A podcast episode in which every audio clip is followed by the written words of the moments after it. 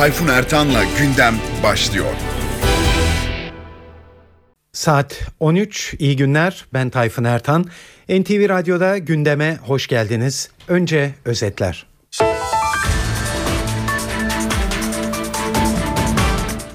Güvenlik güçleri gezi olayları ile ilgili olarak yurt genelinde onlarca noktaya baskın düzenledi. İstanbul, Ankara ve Eskişehir'in yanı sıra birçok kentte gözaltılar var. Milliyetçi Hareket Partisi Genel Başkanı Devlet Bahçeli, Başbakan Erdoğan'ın demokratik refleksleri bastırmaya çalıştığını savundu. Başbakan Erdoğan olayları değerlendirirken her şeyde bir hayır vardır dedi. Adalet Bakanı Sadullah Ergin Avrupa Birliği'ne yapacağı önceden planlanmış gezisini iptal etti. Ve bugünkü yayın konuğumuz Mehmet Bekaroğlu.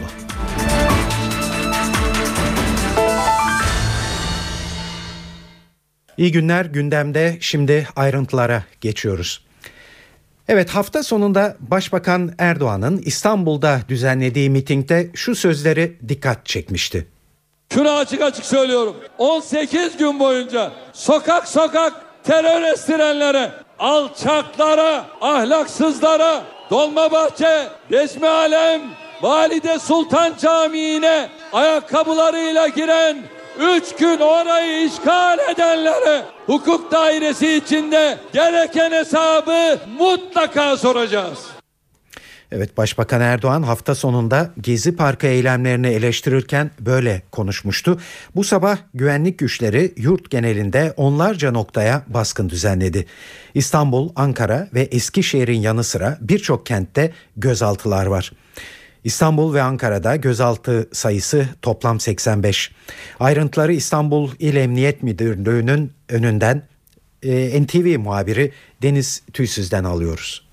İstanbul Emniyet Müdürlüğü'ne bağlı terörle mücadele ekipleri sabah saatlerinde gezi parkı olaylarına ilişkin yürütülen soruşturma kapsamında operasyonlar başlattı. Operasyonlar İstanbul, Ankara'da ve Eskişehir'de gerçekleşti.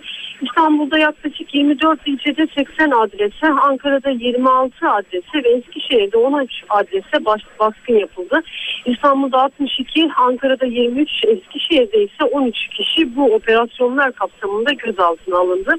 Gözaltına alınan kişilerin olayları organize ettiği iddia ediliyor. Kamu malına zarar vermek, polise yönelik molotof kokteyli ve havai fişekli saldırılar yapmakla suçlanıyor. Gözaltına alınan kişiler şu anda İstanbul Emniyetinde terörle mücadele ekipleri tarafından bu isimlerin, bu kişilerin sorgu işlemleri devam ediyor.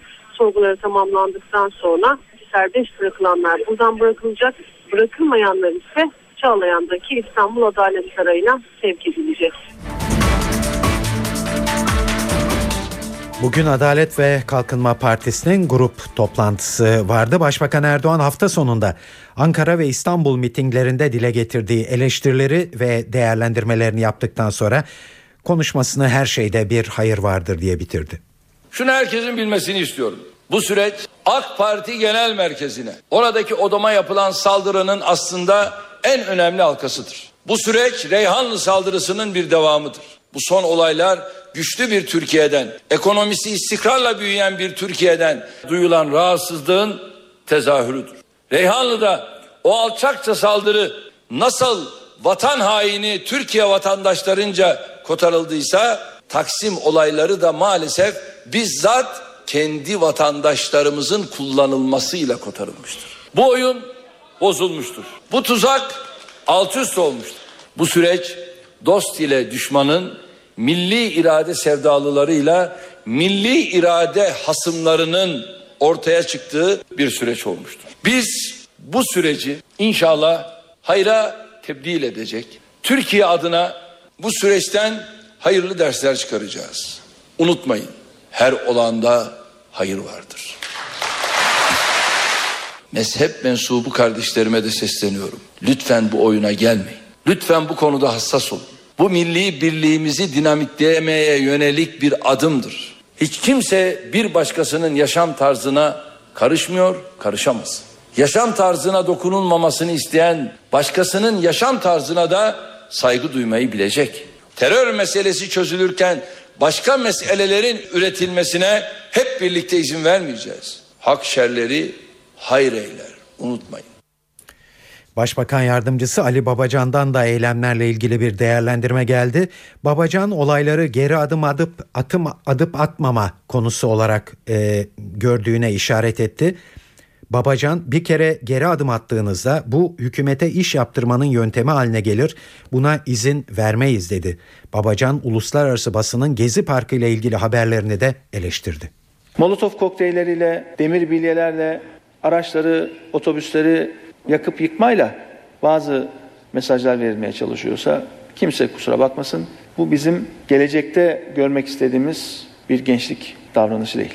Çünkü bir kere geri, geri adım attığınızda, bir kere şiddet karşısında o şiddetle beraber gelen talebi kabul ettiğinizde bu hükümete, yetkili kurumlara iş yaptırmanın yöntemi haline gelebilir. İş şiddete varıyorsa orada da katı bir duruş kesinlikle devam etmelidir, devam edecektir. İster sosyal medya deyin, ister belli sayıda uluslararası basın deyin. Çünkü uluslararası basına bakıyoruz ve çok yaygın değil. Yani belli ama etkili yayın ortak olanlarından bir dezenformasyon söz konusu. Başbakanımızın hitap ettiği Kazlı Çeşme'deki o büyük vatandaş grubumuzun fotoğraflarını koyuyorlar ve altına diyorlar ki hükümet aleyhine gösterirler. Bunları bizim iyi niyetli kabul etmemiz mümkün değil. İnsan hakları diyorsanız, Türkiye için bunları söylüyorsanız o zaman Suriye için Türkiye için söylendiklerinizin yüz mislini bugüne kadar söylemeniz lazımdı. Suriye ile ilgili böyle bir yayın yaptınız mı?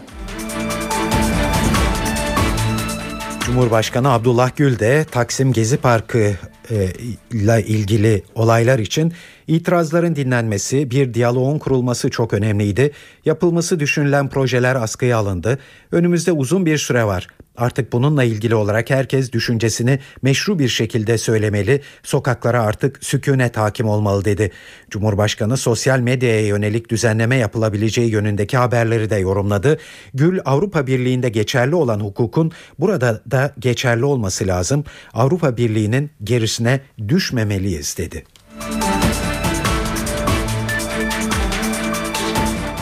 Muhalefet Gezi Parkı eylemleri üzerinden iktidarı eleştirmeyi sürdürdü. Milliyetçi Hareket Partisi Genel Başkanı Devlet Bahçeli, Başbakan Erdoğan'ın demokratik refleksleri bastırmaya çalıştığını ileri sürdü. MHP lideri konu 3-5 ağacın kesilmesinden ötedir, sağduyuyla çözülecek bir mesele kör düğüm haline almıştır dedi. Gezi Parkı hadiseleri zaten hasarlı olan demokrasimiz için yeni bir kırılmadır. Yıllardan beri süren haksızlıklara, hukuksuzluklara, zorbalıklara reaksiyon gösteren masum vatandaşlarımızın ve genç kardeşlerimizin tomalarla, biber gazlarıyla ve örneklerine 3. dünya ülkelerinde rastlanan envai çeşit şiddet araçlarıyla karşı koyulması ülkemiz adına utanç vesikasıdır.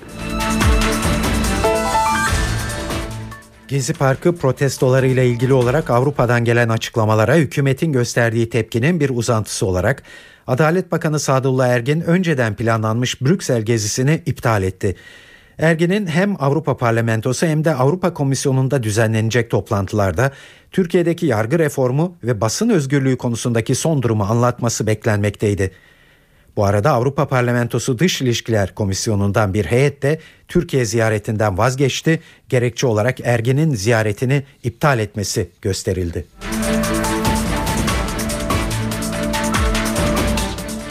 İstanbul Emniyeti'nin başındaki isim Hüseyin Çapkın bugün polise yönelik eleştiri ve tepkilere yanıt verdi. İstanbul Emniyet Müdürü olaylar hepimize çok şey öğretti dedi ve sıkılan gaz ve tazikli su için bunları keyfi olarak yapmıyoruz diye konuştu. Tenkit edildiğimiz su atma, gaz atma gibi konular vardır. Hiç kimse keyfi bunları yapmaz. Ancak mecbur kalındığında yapılan işlerdir bunlar. Yani düşünün ki 10 bin kişi üstünüze geliyor ve bunlardan 500 tanesi taş atıyor. Ne yapacak polis yani? Dolayısıyla yasaların kendine verdiği yetkileri sonuna kadar kullanmak zorunda. Yapılan işler bunlar. Artık buralar hayli sükunet ermiştir. Önümüzdeki süreç ne gösterir çok bilemiyorum ama yani çok şey öğrettiğine inanıyorum. Hepimize çok şeyler öğrettiğine inanıyorum. Sokakta yürüyen bazı vatandaşlarımızın da çok şeyler öğrendiğine inanıyorum. Bundan sonra gittikçe daha bir sükunetli e, olacağımıza vatandaş olarak, polis olarak daha bir muhakeme ederek hareket edeceğimize inanıyorum. Günler süren Gezi Parkı protestolarına ev sahipliği yapan Taksim Meydanı farklı bir eyleme sahne oldu. Atatürk Kültür Merkezi önünde bir eylemci 7 saatten fazla süre hareketsiz şekilde durdu. Eylemi takip eden polis destek verenlerin sayısı artmaya başlayınca müdahalede bulundu. Duran Adam eylemine Ankara'dan da destek geldi. Güven Park'ta bu kez Duran Kadın eylemi başladı. Duran Kadın Gezi Parkı olaylarında hayatını kaybeden Etem Sarısülüğün öldürüldüğü noktada saatlerce bekledi. İzmir'de de benzer eylem vardı. Gündoğdu Meydanı'ndaki Cumhuriyet Ağacı heykeli önünde toplanan onlarca kişi sabaha kadar hareket etmeden beklediler. Saat 13.10 Şimdi de karşımızda bir canlı yayın konuğumuz var. Has Parti kurucularından Mehmet e, Bekaroğlu. E, kendisiyle e, Gezi Parkı olaylarını değerlendireceğiz. Mehmet Bey çok teşekkürler efendim yayınımıza katıldığınız için. İyi yayınlar. E, Mehmet Bey e, ben e, çeşitli kesimlerden e, temsilcilerle diyelim e, bu programımızda günlerdir Gezi Parkı olaylarını değerlendirmekteyiz. Bir de sizin gözünüzle e, bakalım istiyorum. Acaba Müslüman kesimin dersek e, siz bir tür milli görüş harekatının emektarı gibi tanımlarsam sizi yanlış yapmam herhalde değil mi efendim? Olabilir. E, evet. Mehmet Bey e, Müslüman kesimin bu olaylara bakışını bize değerlendirir misiniz? Acaba Müslüman kesim hep aynı gözlükten mi bakıyor bu olaylara? Hayır, e, hep aynı gözlükten bakmıyor. E, zaten yani İslami kesim e, diye bilinen tabii ne kadar bu ayrımı nereye kadar yapabiliriz bu da tartışma konusu. Ama işte muhafazakar mütedeyin kesimler ne hükümete hep homojen tek şeyle bakıyorlar Gezi Gezi Parkı olaylarını e, böyle değerlendirdiler. Elbette yüzde 50 e, oy alan e, bir e, AK Parti var. Bunun iktidarı var. E, ve Sayın Başbakan e, özellikle Gezi Parkı olaylarının başlamasından bir süre sonra bir şekilde e, seçim çalışmasına e, dönüştürerek kendi tabanını da bir araya toplayacak bir fırsat olarak gördü bunu ama e, insanlar e, çok e, tek tipli bakmadılar. E, olabilir e, AK Parti meydanlarda işte 500 bin 1 milyon insan topladı ama e, tabii yani İslami kesim dediğimiz insanlar bunlardan ibaret değil. E, Gezi Parkı eylemine bireysel ya da grup olarak e, giden, e, destek veren, e, anlayan, e, anlamaya çalışan e, insanlar da vardı. E, nitekim e, orada bildiğiniz gibi e, bir takım e, bazı insanlar, bazı gruplar yani İslami kesimden insanlar çadır kurdular, bulundular, işte e, kandil kutladılar, e, namaz kıldı vesaire. Ama bunun dışında da geniş bir kesim bir araya gelerek bir forum düzenledi. Bunları değerlendirdi ve ortak bir bildiri yayınladı. Mehmet Efe'den Ali Bulaca, İldiz Ramazanoğlu'ndan Mehmet Bekaroğlu'na kadar. Evet, Emek ve Adalet Platformu'nun düşünen insanlar. Evet, değil mi? E, Emek ve Adalet Platformu'ndan e, Emek ve Adalet Platformu'nun bildirisinden söz ediyorsunuz değil mi Mehmet Bey? Evet, Emek Adalet evet. Platformu'nun çağrısıyla bir araya gelen insanlar e, hem e, AK Parti'nin e, öteden beri yapmış olduğu icraatları değerlendiren e, tavır koyan e, hem de Gezi Parkı e, eylemleri başladığı günden e, bugüne kadar gelişte e, hükümetin tavır, takındığı tavır e, İslami kesimin e, takındığı tavrı da eleştiren e, yanlış olduğunu söyleyen bildiriler yayınlandı. Bunun ana hatlarını Bakın, bize özetle e, belirtebilir misiniz Mehmet Bey? Ana hatları neydi bu bildirinin? Şunu söylediler. Bu bildiri biraz içeriye İslam kesime yönelik bir bildiriydi. İşte e, hükümet e, şu iddialarla geldi. İşte hak, hukuk, e, özgürlük iddialarıyla geldi. E, işte dış politikadan iç politikaya kadar yapmış olduğu icraatlar defalarca bunlar görüldü. Özellikle içeride kent, şehir yağması, e, adalet dağıtımla ilgili ciddi problemler oldu. Hep e, susuldu bugüne kadar. Bu, susan hepimiz bu sorumlulukları taşıyoruz. Ama bir yerde bu otoriter, totaliter tutuma karşı e, e, Sayın Başba Başbakan'ın bu set tavırları, bu uyurgan tavırları, tek adam e, tavırları, uslubuna karşı e, hiç sesimizi çıkarmadık. Bunlar yanlıştır diye bir öz eleştiri yapıldı ve biz bu dönemde yaşayan bütün bunların olduğunu gören insanlar, inanan insanlar, Müslümanlar olarak susamayız. E, zaten bildirinin başlığı da bir zamanlar e, zulme uğramak, bugün e, zulmetmek ya da zulmedenlerin yanında durmayı gerektirmez tarzında e, çok anlamlı bir çıkış bu çıkış ve Gezi Parkı olaylarını da değerlendiriyordu. E, Gezi Parkı olayları işte başbakanın ya da birilerinin anlattığı gibi hükümete karşı bir komplo ile izah edilemez. Belki komplolar da vardır bilemiyoruz yani içeriden dışarıdan niçin başbakan bir zamanlar desteğini almış olduğu çevrelerin şimdi desteğini kaybetti. O, o kendi e, şey yapacak ama bundan önce e, Gezi Parkı'nda yani iki tane ağaçtan e, belki de kent yaşam alanı duyarlılığından kaynaklanan bir tepki daha sonra polisin göstermiş olduğu sert müdahale ve Sayın Başbakan'ın söyledikleriyle Başbakan'ın üslubuna 10 seneden beri yönetme şekline ciddi bir tepkiye dönüştü. Ama bu tepki sadece Sayın Başbakan'a AK Parti'ye karşı tepki değildir. Türkiye'de siyaset yapma biçimine, devlet yönetme tarzına bir tepkidir. Yani devleti ve piyasayı önceleyen insanı yok sayan bir tepkidir. Bu bütün kurumsal yapılara, siyasi partilere, sendikalara da bir tepkidir. Bütün hiyerarşik dizilimlere, insanı yok sayan dizilimlere, gruplara, partilere, örgütlenmelere de bir tepkidir. Bu bildiride bunlar da ifade edildi ve e, Gezi Parkı'nda e, bu tepkiyle beraber Türkiye siyasetine ne kadar boğulmaya çalışırsa çalışırsın önemli bir katkı sağladığı.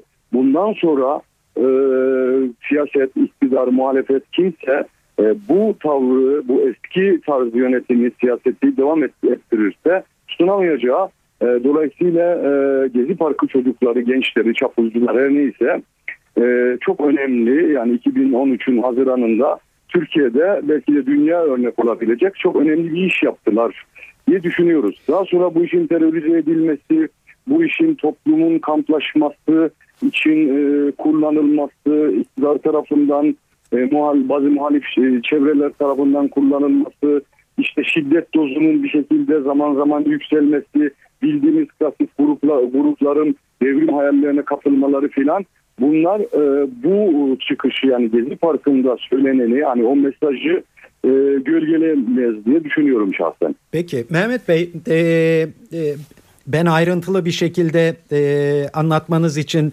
e, hiç araya girmedim. Bir son bir soru sormak istiyorum az kalan zamanımız içinde.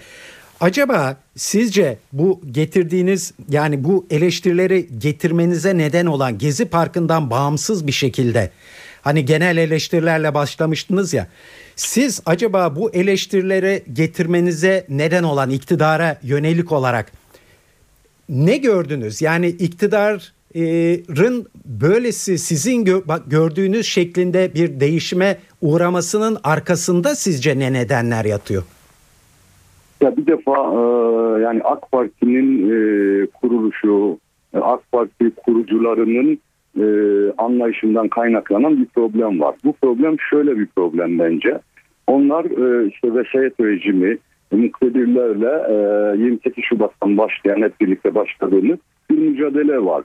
Bu mücadele iktidar endeksli bir mücadeledir. İktidarın özünü sorgulamaz. Yani biz iktidara geliriz, biz iyi insanlar olduğumuz için her zaman iyi işler yaparız tarzında bir yaklaşımdır. Ee, böyle olduğu için Adalet ve Kalkınma Partisi iktidara gelmiş ama iktidarın o vesayet sistemi dediği mücadele ettiği sistemi ciddi bir şekilde sorgulamamış. Onun araçlarını yani birikim, dağıtım ve tahakküm araçlarını 12 Eylül e, rejiminin bütün kurumlarını, vesayet kurumlarını kullanmaya e, çalışmıştır ve buradan bir tahakküm ortaya çıkmış. İster istemez e, farklı düşünen insanlar yani bizimkilere her şey bizimkilere yönelik olduğu için farklı düşünen insanlar hani yüzde elli yüzde elli yapılır ya diğer yüzde elli üzerinde ciddi bir rahatsızlık oluşturmuştur. Bu kabul edilemez bir.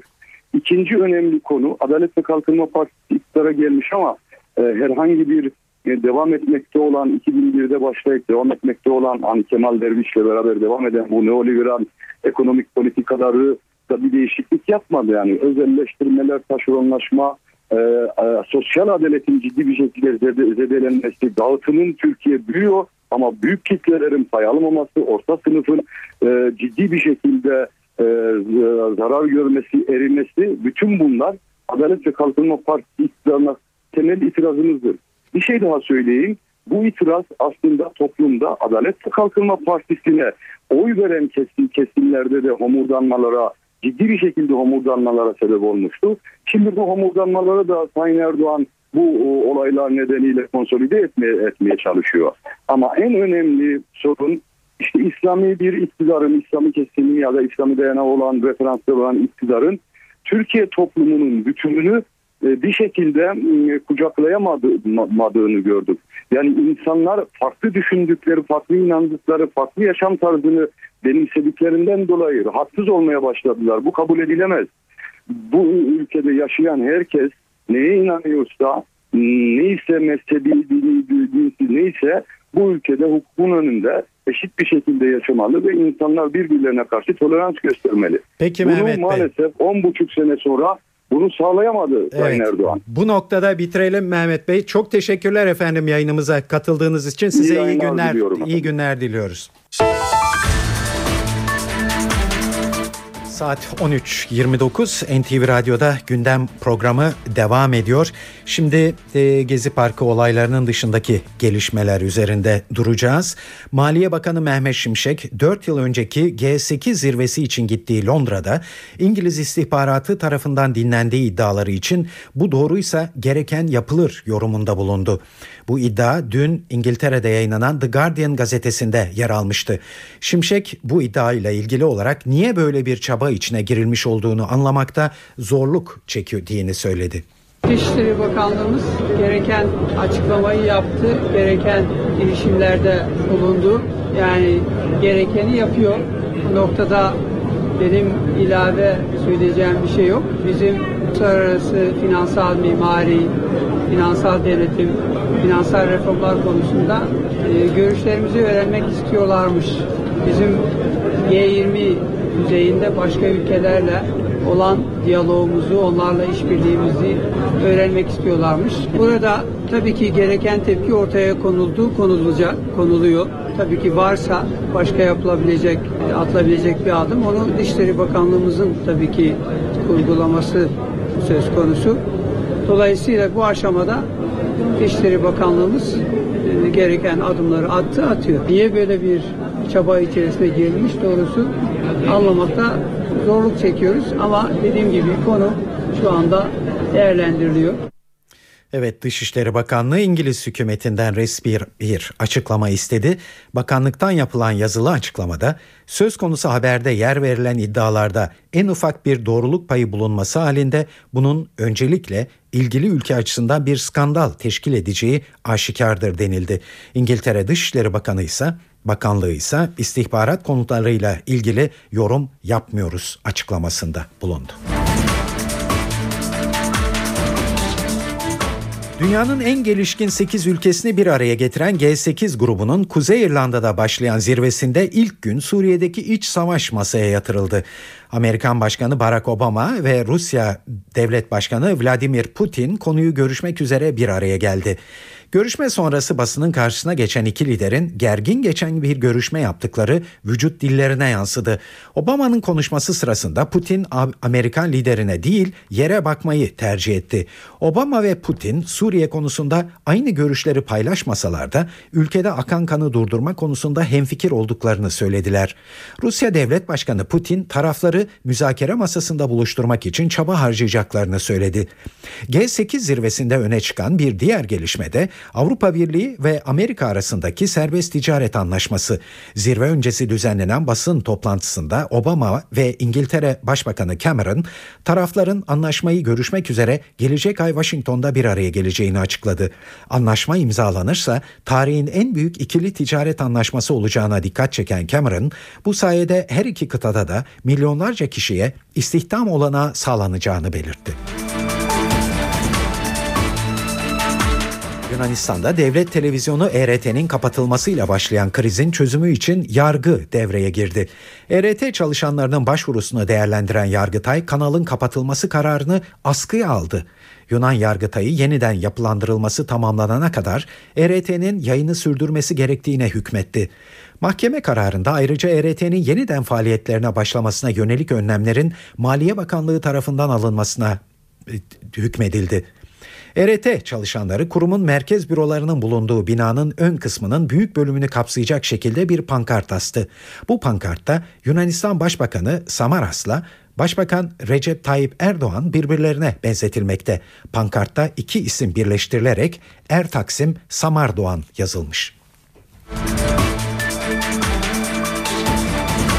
Brezilya'da toplu taşıma ücretlerinin arttırılması ve Konfederasyon Kupası için yapılan harcamalara tepki olarak başlayan protestolar devam ediyor. Eylemler hükümet aleyhtarı gösterilere dönüşmüş durumda. Sao Paulo'da çoğunluğu öğrenci yaklaşık 50 bin kişi sokaklarda gösteri düzenledi.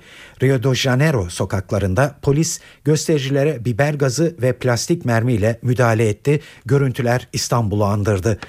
Otobüs biletlerine yapılan 20 kuruşluk zammın geri çekilmesini isteyen Brezilya halkı ayrıca kamu kaynaklarının spor etkinliklerine değil eğitim ve sağlık alanlarına harcanmasını istiyor. Afganistan'da güvenlik bugünden itibaren NATO'dan Afgan güçlerin sorumluluğuna geçti. NATO elindeki son 95 bölgenin kontrolünü Afgan güvenlik güçlerine devretti. Bu amaçla düzenlenen törene Afganistan Devlet Başkanı Hamid Karzai ve NATO Genel Sekreteri Anders Fogh Rasmussen katıldı. NATO'nun devreden çekilmesiyle artık güvenliği 350 bin kişilik Afgan ordusu sağlayacak. Bu durum çok uluslu gücün 2014 yılı sonunda Afganistan'dan tümden çekilmesi öncesinde bir dönüm noktası olarak görülüyor ve ülkedeki şiddet devam ediyor. Başkent Kabil'de düzenlenen intihar saldırısında devlet başkanı ikinci yardımcısını hedef almıştı. Afgan Devlet Başkanı ikinci yardımcısı bu saldırıdan kurtuldu ama üç kişi hayatını kaybetti. gündem programının daha sonuna yaklaşıyoruz. Veda etmeden önce spor dünyasından gelişmeleri sunuyoruz. Fenerbahçe'de transfer hareketliliği sürüyor. Sırlançvertli takım İstanbul Belediyespor'dan ayrılan Holmen'le anlaştığını açıkladı.